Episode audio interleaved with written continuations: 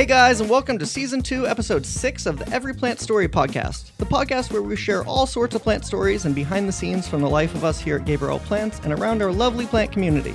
My name is Brett. I'm head grower and botanist, and we're switching things up today. So I'm your host for this podcast, along with Zach, our media director here, and making his first time podcast appearance, my assistant greenhouse manager, Hunter. Hey. Nice to have you all back on the podcast today. Hunter, your first time. So really Howdy, excited. howdy, Got some howdy. things to talk about. Oh yeah, it's gonna be a good one. Woo. all right, so at the beginning of the podcast, before we get into the meat of it, we like to uh, give you guys some fun informational tidbits that we can go over. So for today, our botanical term of the day. You guys ready? Oh yeah, Ready. we need a drum roll. Woo! The botanical term of the day is cauliflorous. Cauliflorous, having flowers and fruits borne along the trunk and or branches. So we actually grow two plants in our greenhouses that are cauliflorous, a- as in they uh, present cauliflory is another way of saying that word, where the flowers are born directly from the stem as opposed to being on like a branched inflorescence. And so we have Medinilla, Gregory Hambali, and Pavonia multiflora.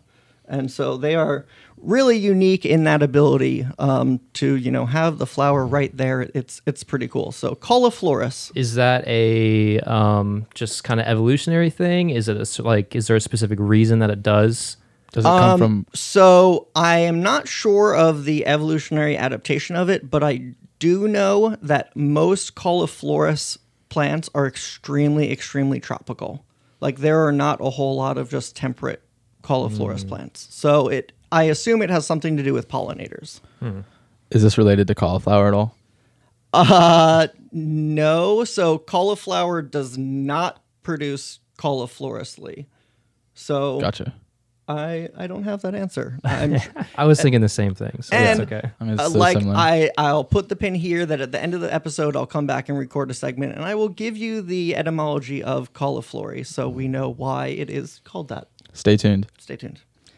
All right, so then after botanical term of the day, we like to go over some new or upcoming plants in the greenhouse. And so I'm going to turn it over to Hunter. He, I mean, assistant greenhouse manager, he is in the greenhouse every day working away to, to grow the next best thing. So what are what are some things you're excited for? Um, I'd say that we're excited, or me personally, I'm excited for the philodendron golden dragon. Mm. We have maybe under 100 for sure. Um, under 103 inch pots growing. Um, really excited for that one. S- Very similar to pedatum and bipennifolium.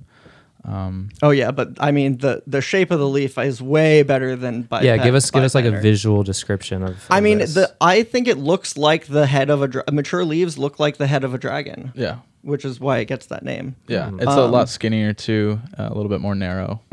Um, another plant I'd say is we have um, Epipremnum skeleton key. Oh yes, Epipremnum pinnatum skeleton key is so cool and goes through such a drastic, dramatic change as it matures.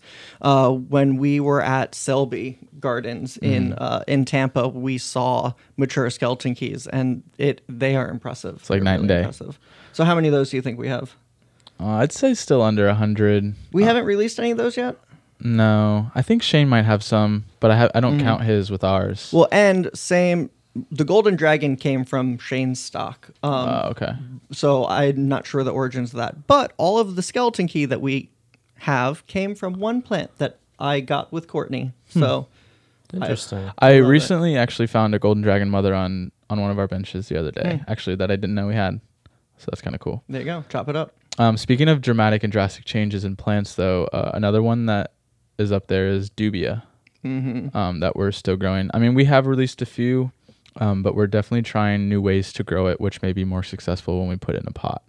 Uh, I love it. So Yeah, yeah, Monstera Mm. dubia is, is amazing. We recorded Zach and I recorded that video of me mounting that uh, mature one. Which, if you want an update, not everything we do is a success. Oh, that was the really really big one. the really one? really big one that I had Andre help me Oh, yeah. with. So wait, Yeah. that wasn't a s- that. So the happened? Died, entire right? all the leaves died and all the stem died back except to right above the pot it's putting out a new growth. so it Ah. had it's it rooted but it's starting completely over. sometimes you got to start from the bottom again. yeah. It's fine. We'll go down to our friend in plantation and just get another one off the tree. It'll be okay.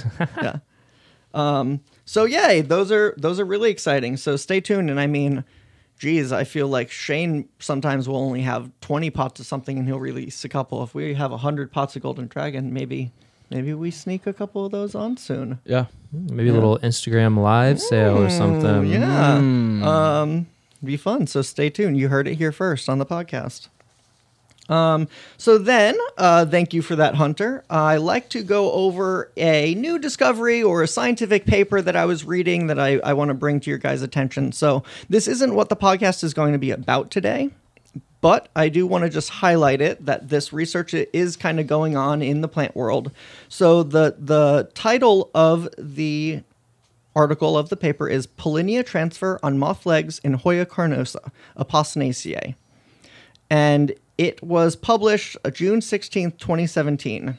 And so, uh, from the time of 2013 to 2015, these, it looks like there were three, uh, three researchers studied wild Hoya carnosa flowers on this island in Japan. And they tracked and documented all of the moths that came to uh, you know feed on the nectar from the Hoya blooms um, and they realized so there's actually very, very this is like one of three papers that exist on Hoya pollination. There's almost no research out there on Hoya wow. pollination. And so we could spend and we will in the future do a whole podcast on Hoyas because they are so incredible.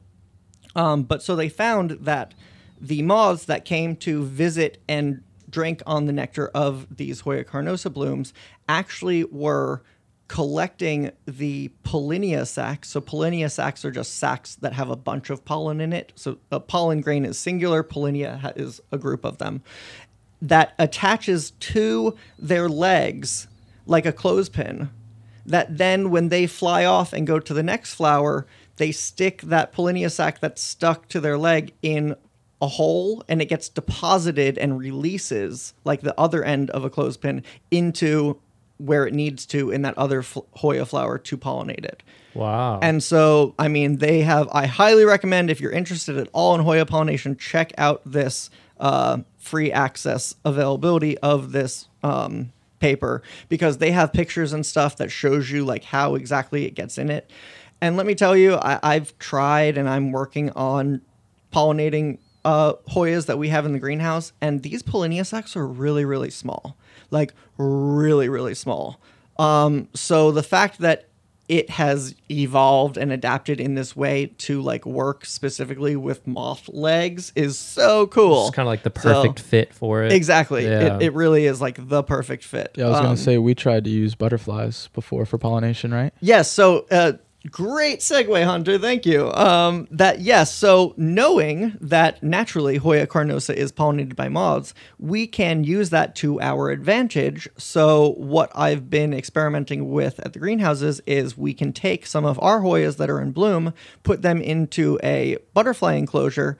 And then basically have the butterflies do the work for us. So, since I'm having such a hard time being able to extract it, that naturally they would be feeding and going from flower to flower. So, and we'll I, I the- love the uh, the little nickname you gave them. The, the our interns, our yeah. butterfly interns. Oh, yeah, yeah. so doing the doing the work for me when I when I can't do it. So Um, before we get too far, I just want to go back. You said they tracked these moths. Mm-hmm. How do you like they indi- like track individual or just track No, like the kind of they sw- were tracking specific flowers and then the various moths that came to Oh, it. okay, so they okay. weren't tracking the moths themselves. They Okay. were just um, recording how many and the different types of moths that came to that specific flower. Gotcha. I'm just picturing, you know, like a crew trying to follow a swarm of moths. like we're just relocating across the state or something. But yeah, okay, makes sense. Um, yeah, I mean that's the whole thing. They put trackers on a lot of things. When I was in college, I did a study where we tracked turtles, box turtles, and I'd have to Mm. like walk through the woods with this giant radio antenna, like trying to find these box turtles. But that's a whole nother story. Um, so yeah, so definitely check that out. Pollinia transfer on moth legs and Hoya carnosa, a parentheses Apocynaceae, which is the family. So that leads us to upcoming promotions. Let's talk about it. So today is we're recording this on a Tuesday. So this weekend is Mother's Day. So uh, happy Mother's Day to all, all you moms, all you grandmas, everyone out there. Everyone has a mother. That's just kind of like a given in life. Everyone has a mother. So um, happy Mother's Day to everyone there. So uh, this Friday through Sunday at Shop, if you're local, we will be doing a Mother's Day sale where it's 50% off everything. 50% off You're- everything. Yep, everything. Because not only is it a Mother's Day sale, but Mother's Day last year was when Gabriella Plant Shop opened. So this is Yeah. also a one year celebration. Happy birthday to Shop. So 50% off. Go check it out. And is that true? That we're going to have Gringos Locos. Uh, no, sorry, that is for the Mother's Day event. I did not write that correctly. All right. So I'm, He's I'm sipping. Uh, This is yeah. Maybe we won't cut this out. You can see how we're not perfect all the time. But so uh, on Friday at shop, we are doing a sip and social event with a twist. So normally, sip and social events are uh, bring whatever alcoholic beverage, non-alcoholic beverage you want to shop, and for two hours you can ask me any botanical question you have, and I will do my best to answer it. And I think. I've only been stumped one or two times. After Yeah. after I told Alec that there was nothing that he could ask me that I didn't know. Oh, he came He came prepared, prepared. yeah. Yeah, he came prepared. um, so uh, not only are you going to be able to drink and hang out with me and ask me your questions, but this one is going to be a paint and social. Um, and so we have uh, canvases that Daniela is etching a really pretty design of a Calathea Beauty Star on. So you can come and paint with our easels and our uh, and- and, and Brushes your and- brushes and your canvases, and we have all the paint and brushes. That was the word I was thinking. Thank you. Um, and at that event, we also will have free Gringos Locos, which is an amazing taco Mexican place. Yummy. Um, so yes, if you are local, please uh, check out. You can sign up for the event on Shopify or on Shopify on our website. Um, GabriellaPlants.com. GabriellaPlants.com. Um, it's, and just check out like you normally would if you were buying a plant. Um, as well, uh, check out the sale that'll go the whole weekend for 50% off. So, really exciting. And there's always events. We have events every month at shop. So, please uh, look online on the website and sign up for all future events. All right. So, we ready to get into it? Yes. Hunter's ready to talk. He's he's chomping at the bit. He's, over here he's just ready. like, yeah, moving around. I can tell he's antsy. Just, So- he's got some knowledge to drop right now. it is beginning of May, and here in Florida, it is really full fledged spring. I mean, we are in the heat of it, both literally and figuratively. Yeah, like Zach was definitely. recording a video earlier, and he was dripping in sweat. We Yeah, I was like, I need to start bringing another shirt. This is bad. And so I want to talk about what that looks like for the consumer, for the customers that buy our plants, what that means to be in spring for them, and also what it looks like for us in the greenhouse. I mean, so what's what's probably the biggest thing now is is water. You think, Hunter? Uh, biggest thing in terms of Like the fact that it's spring now. oh, uh, yeah, watering is a, a, a daily thing. It's like you can never ever be caught up. you know, it's the plants are thirsty, and if you water in the morning, you have to water in the afternoon. Um, What's the typical like watering schedule? And does it change when you go into the hotter months? Uh, It definitely does change. Like in winter, you know, you don't need to water as much, and there can be such thing as overwatering because then the plant doesn't dry out. You know, it's too cold, so you can almost freeze it. Um, whereas in summer, like even if you soak it, you know, it's only good for a set amount of time. Like I said, you could water at 9 a.m. and then by 4 p.m. need to water again. between between the heat of the actual greenhouse And the passive the airflow. evas- and the evaporation that comes with that, with the speed that the plants are growing and uptaking the water and using up the water, that yeah, like it, it is a forever battle. Yeah, like you could spend almost all day watering from front to back just at our location. Yeah. um, as, as well as that, you know, with all the watering that we do, the plants are growing like weeds. You know, uh, they're getting super, super tall to the point where we aren't even able to ship them anymore. And then Uh, they go to shop. So buy them now Yeah. because yeah, you'll get a ready plant, no doubt. oh yeah. And so, I mean, that's something that, yeah, there's some plants that we could stick in pots from TC in December, and we wait from December all the way to March, three months for them to be ready, which is like 12, 13 weeks. Whereas that same plant we could stick now and have it ready in four to six weeks. Like, Absolutely. it, it is drastic. Absolutely. And so then, I mean, with that, what else? So explain passive airflow. So what do you mean by that for the listeners? Uh, okay, so on the sides of the greenhouses that we have, we have curtains that are automated from our lovely tech team. Yes. Woo-woo. Um, so we roll them up usually at the beginning of our day because it's already so hot, and you know we want to get as much air as we can because it can get real steamy in the greenhouse, especially if you water. Um, so as the curtains are raised, as you know the wind blows, it flows through the greenhouse passively. Um, you know we don't we have fans, but it just goes on its own accord. We also have top vents above the greenhouse, like near the roofs. Since hot air rises, you know, yeah, hot air to- rises, cold to air sinks it there. and um, so all that airflow uh, pushes air in and essentially dries the plants out and hopefully cools us off a little bit. But the I don't want to say downside, but the difference because it is passive and not so active would be if we had fans that were actually pushing it. Like at Brooks, we have a uh, we have a fan system, and we have a drip wall that that is active airflow. Mm-hmm. With passive airflow with these curtains, we're relying on the fact that hopefully it's a windy day to give us some relief from the heat. Mm-hmm. Right. So because of that, there are some days if we don't have a whole lot of wind, even with the curtains up, it can get really hot. Yeah, just that still air gets to you, Yeah, especially And in those back greenhouses. Yeah, it can be upwards of like 115 degrees in the Mm-hmm. hottest parts. Um, yeah, and, and like I said, if you water, it just makes it even more humid. And that's So- 100, 110, 115 degrees at ground level. That's not the temperature at the peak of the greenhouse 13 feet up where the hot Mm. air rises. Absolutely. Um, when I, uh, one of my first jobs was at Strange's Garden Center in Virginia um, when I was in high school. And so they had glass greenhouses that were pitched at the top. Um, and the for a while they didn't open. And so they put a sensor up there and it was originally put in as an alarm so that like if it was too hot people could leave. So the it was set at 140 degrees is when the alarm would go off. And i'd say Oh probably my. once a week It would like it would blare. Yeah. And there would be i mean we'd have like elderly women or something pass out from time to time. oh have the ambulance come. Like it i mean greenhouses get hot. Like Yeah. uh, Courtney, we had a uh, greenhouse team meeting this morning, and Courtney was mentioning like even if you've worked outside in Florida before, this is not that. Yeah. Mhm. working in a greenhouse is way different. It's hotter. It's it's more extreme. Yeah. the extremes the extremes are higher. It's definitely something you have to pace yourself with, and if you you know go too hard on Monday or Tuesday, you're not going to make it through the rest of the week. It's Mhm. you ha- really it's it's a marathon. the The heat is no joke Mm-hmm. at all.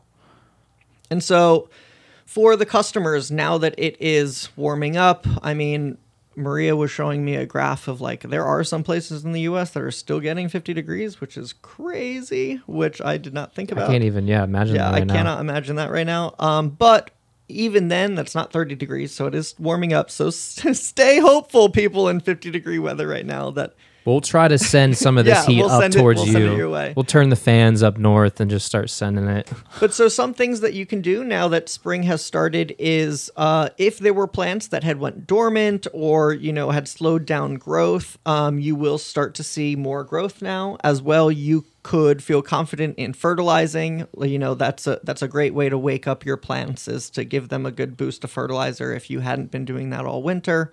Um, as well because I mean in the northern hemisphere here because it is spring and summer, the days are going to be longer um, which means not only more sunlight but also uh, more intense light.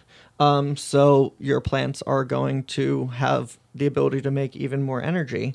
Um, that's a great point, though, talking about sun, because now that it is we're out of winter, what we run into in the greenhouses is we have shade cloth on the right side so that in the morning or afternoons the sun doesn't burn. But because of where the property line is for our greenhouses, we can't put shade on the left side. So there's some mornings now where if the curtain rolls up too early, We'll get sunburn. we'll yeah. get sunburn on the edges of those benches because the sun is just so strong. Yeah, and those plants that are on the edges too dry out even faster than the normal Mm-hmm. plants would because they're right next to the the airflow. You know, they're closer to the curtain and and such. And so, like Hunter mentioned, talking about, you know, you could spend all day going front to back manually watering, like hand watering. We have uh, automations uh, for for all of our irrigation on the benches, but on that same bench, like Hunter was just saying, you could run the automation, but the edge of it still be super dry compared. So you can't rely fully on the automation to water every everything efficiently. Right.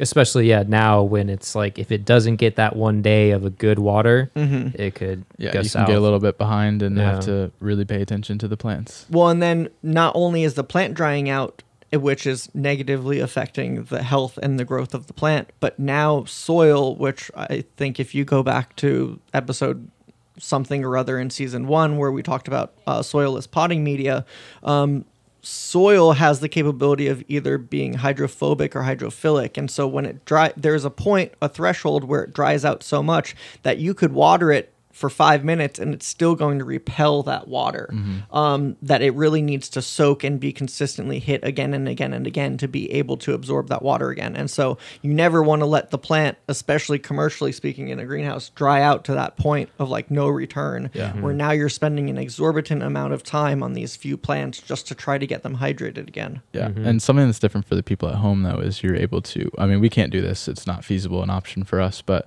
people at home could bottom water their Right. plants. You know, just stick it in a little uh, dish and it get watered that Mhm. way. that is the definitely the quickest way to break that hydrophobic cycle Uh, yeah, just not efficient for us. But if you have plants, plants at home, you don't want to put a hundred thousand individual saucers under each plant No, I was just gonna say we could just build a massive little kiddie pool in one of the greenhouses and just throw them in there, Yeah, give them a be few great. hours. Well, and that's the plan for in the back in our greenhouse 13 where we grow our car- carnivorous. We currently have them in tubs. So Mhm. it is in the plan probably in the next couple of months that we're going to get ebb and flood benches in that basically are like little kiddie pools that you can fill with water Mhm. and then drain. Um, but yeah, it's it's not eff- efficient or effective for to grow every plant like that. So there actually are some nurseries here in Apopka that actually grow all their plants on ebb and flood benches. Like I mean, Hunter and I visited a place that had uh, alocasias growing in ebb and flood benches in like 100% peat. and they looked great. Yeah, they looked great. And, you know, Hunter and I are looking at each other like if we tried to grow our alocasias this way, they would all rot. Would all Absolutely. rot. So everyone has their own way of doing it. And, you know, not every way is, not one way is better than the other. So, um, yeah, it, it, it's pretty interesting. But yeah, I like the kiddie pool idea. yeah. Plus, I mean, you know, we would have greenhouse staff sitting in those kiddie pools Yeah. if we Yeah, had that. exactly. That's that's the main reason I want it. I mean, I wish we had a slip and slide. That'd be. co- oh yeah. that would be good. Back to the spring thing though. Uh, Yes. For the people at home, this is a great time as your plants are waking up, or if they were dormant. Uh, as Brett said, fertilizing would be a great way to wake them up. Uh, it's now a safe time too to start repotting and Mhm. propagation and stuff like that. This is now the perfect time. So That's a good one. Yeah, Yeah. repot.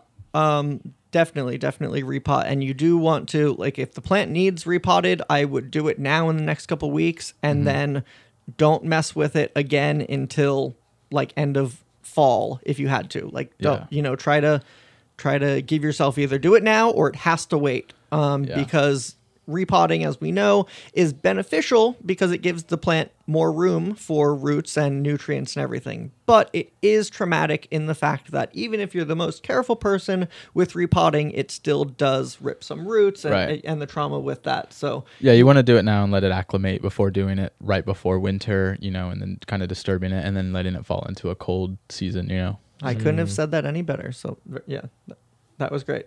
Good job. See, now I'm gonna go home and start looking at all my plants. Yeah. Yeah. like, all right, what do you guys need? I was there recently. It's not too bad. yeah, they're, yeah, they're doing They're pretty doing well. good. Yeah, He's he's come a long way. I have.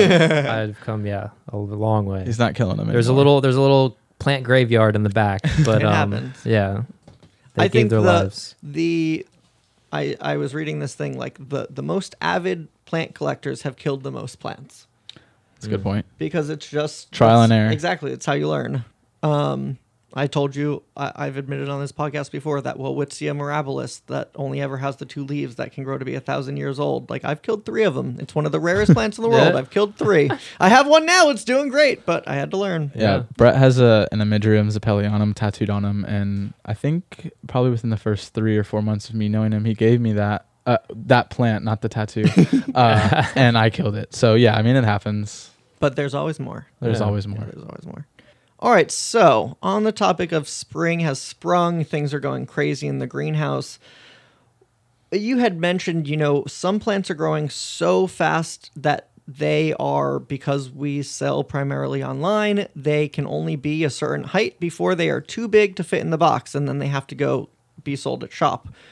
What are we doing, or, you know, what can we see happening um, to kind of mitigate that and like help these plants. I mean, I will say from the consumer point, if you guys just bought the plants, if you just bought all the plants, we wouldn't have to worry about it. So you know, that's that's the plug there. Buy the plants. But um, so two main options that we use at the greenhouse to combat plants that are too tall um, happen to be growth regulator and Okay. cutting it back.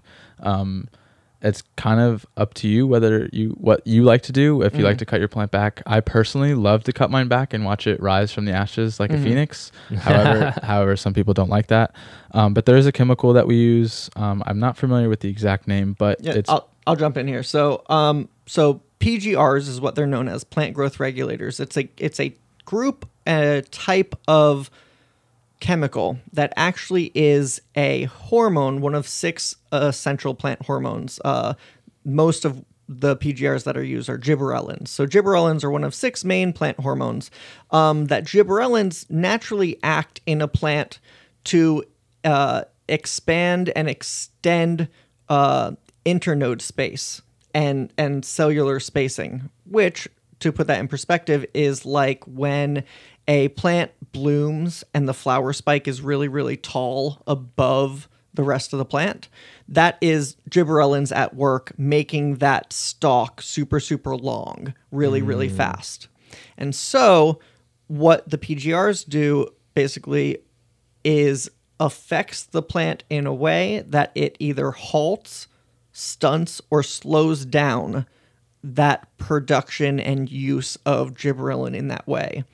And so we don't anymore, but we used to use PG before I joined the team. We used PGRs on syngoniums um, because syngoniums, as you know, are as you, as in the people, may know, are vining plants. But we sell them as, you know, nice, full, bushy heads. And so we would give, we would put PGR on them to kind of keep them nice and, and nice and tight longer. Um, but we don't grow that many syngoniums anymore. And some of the other ones we grow, like Auritum, uh, is kind of vining. But Yeah. I like I like it as a vine, so we sell it as a vine. Yeah, I would say the plants that we usually uh, use PGR on, or that the plants that are at least too tall for us now, are mainly ficus and alocasia. Um, so if we use it on an alocasia, it'll stop right in its tracks. I mean, and it, it'll still put out new growth, but it doesn't grow beyond the height that it is, and they are very clumpy and tight formed. Um, would still look nice. It gives it a little bit of a different look compared to like the Right. tall and lanky alocasia. And it's not a forever fix. So was like I don't ask I don't want yeah. the people at home to think like, "Oh my god, you're putting this chemical on this plant that's going to stunt my plant forever." Really, an application is only good at max 4 to 6 weeks and then the effects kind of wear off. So you then either would have to reapply or just let it revert to its natural state. Gotcha. But yeah, I I mean I think alocasias with the right amount of PGR are super pretty. Um, it it keeps them cute in a four inch pot, you know. Um, but even though it slows down the I say there's like dead air there. I'm like trying to think about how to say this. It slows down the growth as in the size of the growth, not the rate of the growth. So the plant will still produce new leaves and new roots just as fast. Just the actual size and length of that internodal spacing of those new leaves and roots are going to be tighter. Mm, especially in like indoor like house environments you know most a lot of people don't have the space to let it go crazy do its Right. thing Right. so be able to have something like that where it kind of just keeps it contained but doesn't actually damage or affect the plant And PGRs, gibberellins, are a, a hormone that the plants naturally produce. You don't need a pesticide license to buy them. So if you are interested in, you know, experimenting and using PGRs on your plants, you definitely can find them online um, to use. I say it. I feel like I say it every podcast at this point, but plants are about experimenting. So yeah, definitely. If this is interesting to you, try it out. Let us know. yeah. Um, And yeah, so you said also ficus for sure because the ficus we've we've come a long way with ficus. I mean, we We used to grow them in shade, and now we grow them in full sun Yep. to make them a bit hardier. hardier and brighter colors and also by having that higher light it does naturally um, shrink the size of those internodes Right. um, but even with short internodes they just grow so fast Absolutely. Especially in, in spring. especially in spring. And so then what you run into is like if we get in uh, from tissue culture, let's see a ficus ruby single. That single term there means that it's one plant in the pot, it's not a clump. So using the two different methods also gives you two different outcomes of a finished plant. I was just about to say that. So if, you cut your plant back, like I said, I'm a, I'm a personal fan of this, and like Brett was saying, experiment. So definitely experiment with this. Uh, cutting your plant back allows it to grow out a little bit bushier. So if you have the one and you cut it, it could, I don't want to say grow into two, but it could come out with two or more uh, growth points. Correct. And start to clump and be a little bit bushier. So instead of having the one plant, you now have several, and it, I don't know, Right. it's a little bit or more fun. or you can p- use PGR on the single and then you just get one short stocky plant. Really, I think it's customer preference. I personally like a singular plant. Um, it gives it a statement, especially as a ficus. It gives you a trunk, but also me over here talking about my 13 foot ficus with a trunk is different than a, a four inch, you know, bushy ficus elastica ruby. Oh yeah. Um, so yeah, so I'll dive in a little bit further to what Hunter is saying is that plants have two different uh, meristematic growth point regions. You have your apical meristem and your lateral meristem. So apical is going to be your apex, which is your tip. So naturally, plants uh, predominantly start out with as they grow from seed or tissue culture, whatnot. The apical meristematic region has dominance over the lateral. That's why plants grow up as opposed to out initially. But when you induce that trauma of removing the apical meristem, it then allows and activates growth in the lateral meristematic regions, which are going to be your side shoots, which is why the plant then bushes out. Mm-hmm. That's not to say the plant won't then develop new apical meristematic regions from each of those lateral shoots, but that's just how that works. Some plants definitely are better as singles, um, like ficus. They, you know, they look prettier. They make a statement, like Brett is mm-hmm. saying.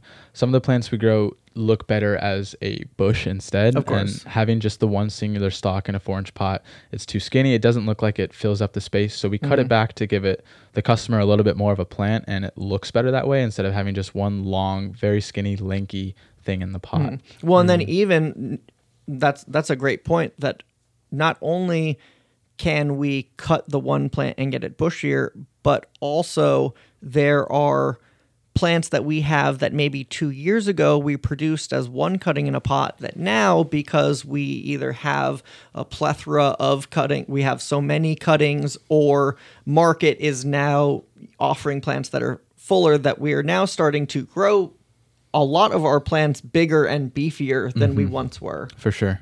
Yeah, we're trying to up our game. Yeah, Absolutely. More bang for your buck is definitely always what we're about. Is we want to we Oh, want to yeah. give the customers everything we possibly can. oh yeah. The more plant, the better. More plant, the better. Yeah, that just reminded me of another long-term production plant that we have. Ooh, okay. um, which are philodendron billy tie, billy tay, however Yep. you'd like to say it. Um, we were growing them four inch, and we did release a small batch, um, and they were beautiful. Um, we did them over winter, so or we I think we cut them in fall or spring, and then they grew over winter. So it took them a really long time. Um, but we're now growing five inch, um, a lot more mature cuttings in a five inch. So Are those are those doing really well? they are doing. I watch them every day. Um, I, I did them myself. So You sing to them in the morning. uh, Just you a did them bit. yourself, so that means that if the customer gets one of these plants and scans our story stake, You'll see it'll my name. show them that Hunter grew and it. and Say the date that I did it, and the types- date you did it. Yep. Say Which I what? I should scan one because I don't remember the date, but it um it feels like forever ago. But they are starting to put out new growth, which is cool. Um, and the cuttings are more mature, so they'll kind of look like s- a little similar to our Jose's. I'd say. I think they fit in a, a Mm. five. I inch. love Philodendron billietiae, there it is. Billietiae. There it is. um, named after uh, Billie Eilish. Say the same thing. no. Um, her first name is escaping me, but she's the uh, aroid explorer, um, Miss Billiet, uh, who discovered it. In I believe it was French Guiana. She discovered it. Um, Where is that? Uh, like Pacific Island. It's a Pacific island. That's super cool. Yeah. Um, That's an interesting name as that well. could be wrong. I'm going to come back on and fact check that at the end as well. So, yeah. Yeah. Stay tuned. I'll give you the rundown on the Billietiae. but yeah, actually, the- I was. This is a, a small tangent, but there there's a international aroid society, but there's also a European aroid society, and European aroid society just had a meeting somewhere. I think it was Switzerland, and uh, Miss Billiet like talked to the group and gave them a tour of the herbarium. And of course i'm sitting there on instagram like oh my goodness like what i would give to like have that experience. Um but yeah these these plant explorers they devote their lives to this so it's cool. I hope to have a plant named after me one day I was gonna say you're on that track. I feel I like. so. Yeah. Yeah. At this point. At 27 yeah i think you know i got some years left in me But yeah. Oh, yeah. but also it's not the uh like culture is you don't name a plant after yourself. Like in order to get a plant species named after you it has to be dedicated to you by like someone else. And you have to be Mm. like a name in the society or in the yeah. So there's a lot of plants that that they're named after somebody that didn't actually discover it, but it's kind of like a dedication to Exactly. that person. like uh enid Offolter, um who runs NSE tropicals great friend we love her um she just had an anthurium named after her so Oh, anthurium, that's awesome. yeah anthurium uh, Offolter, Offolturi, I believe yeah That's super Uh, cool. That's super I know. super cool. I feel like you have to have a great uh, surrounding of friends, Mhm. you know, to do that as well. Well, and that's part of the plant community is we're a very tight knit plant community. I think, especially as you get higher up in the in the commercial growing and the explorers, like we all we all have the same goal of sharing these plant stories. Um, Not yeah, not here just at Gabriella Plants, but I think everyone who grows plants is interested in, in sharing the the plant stories and what makes them unique and awesome. And yeah, that does have a cool uh, community that comes with that. So I think we did pretty good. Um, Yeah. So I want to say some like final uh, wrapping up touches for everyone at home that now it is spring. Not only should you be watering more frequently, um, fertilizing more often, but I want to touch on the fact that now, as I mentioned, the light is getting stronger. Be aware that if you had a plant that you moved closer to the window for winter to get more light, you may need to back off the window a little bit so that you don't experience burn or sun stress or anything like that.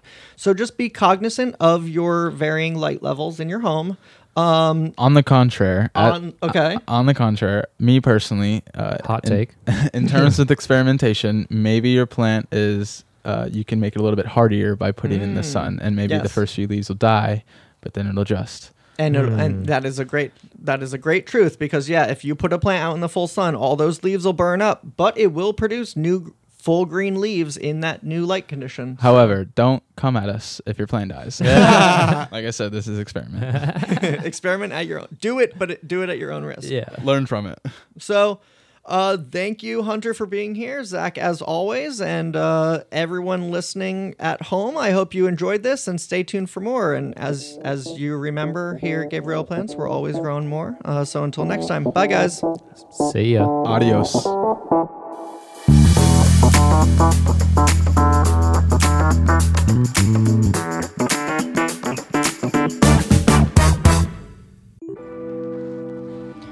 Right, everyone. Hi, this is Brett here uh, at the end, giving you a recap on a couple things I wanted to touch on. So, uh, I said I wasn't sure what the etymology of uh, cauliflorous was, and so I looked it up. And so, the Latin caulus, which now means cabbage, but originally meant stem or stalk.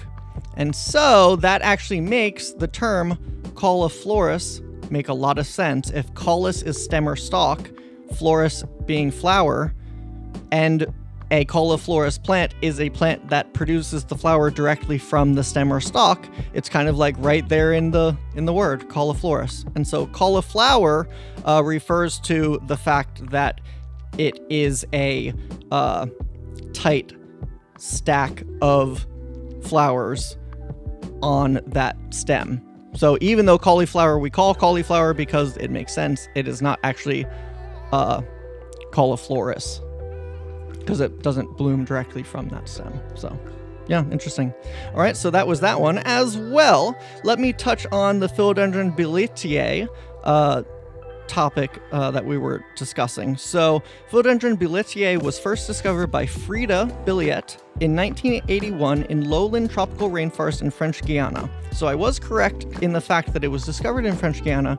I was very wrong in the geographical location of French Guiana. French Guiana is not a Pacific island, it is in the uh, northern part of South America. Um, so she discovered it there in the rainforest, and then living material from that plant was collected and introduced to cultivation in the greenhouses of the National Botanic Garden of Belgium at Meise.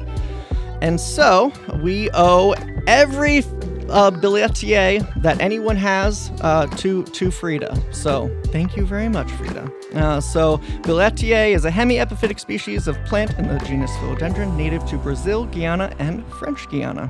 So there you go.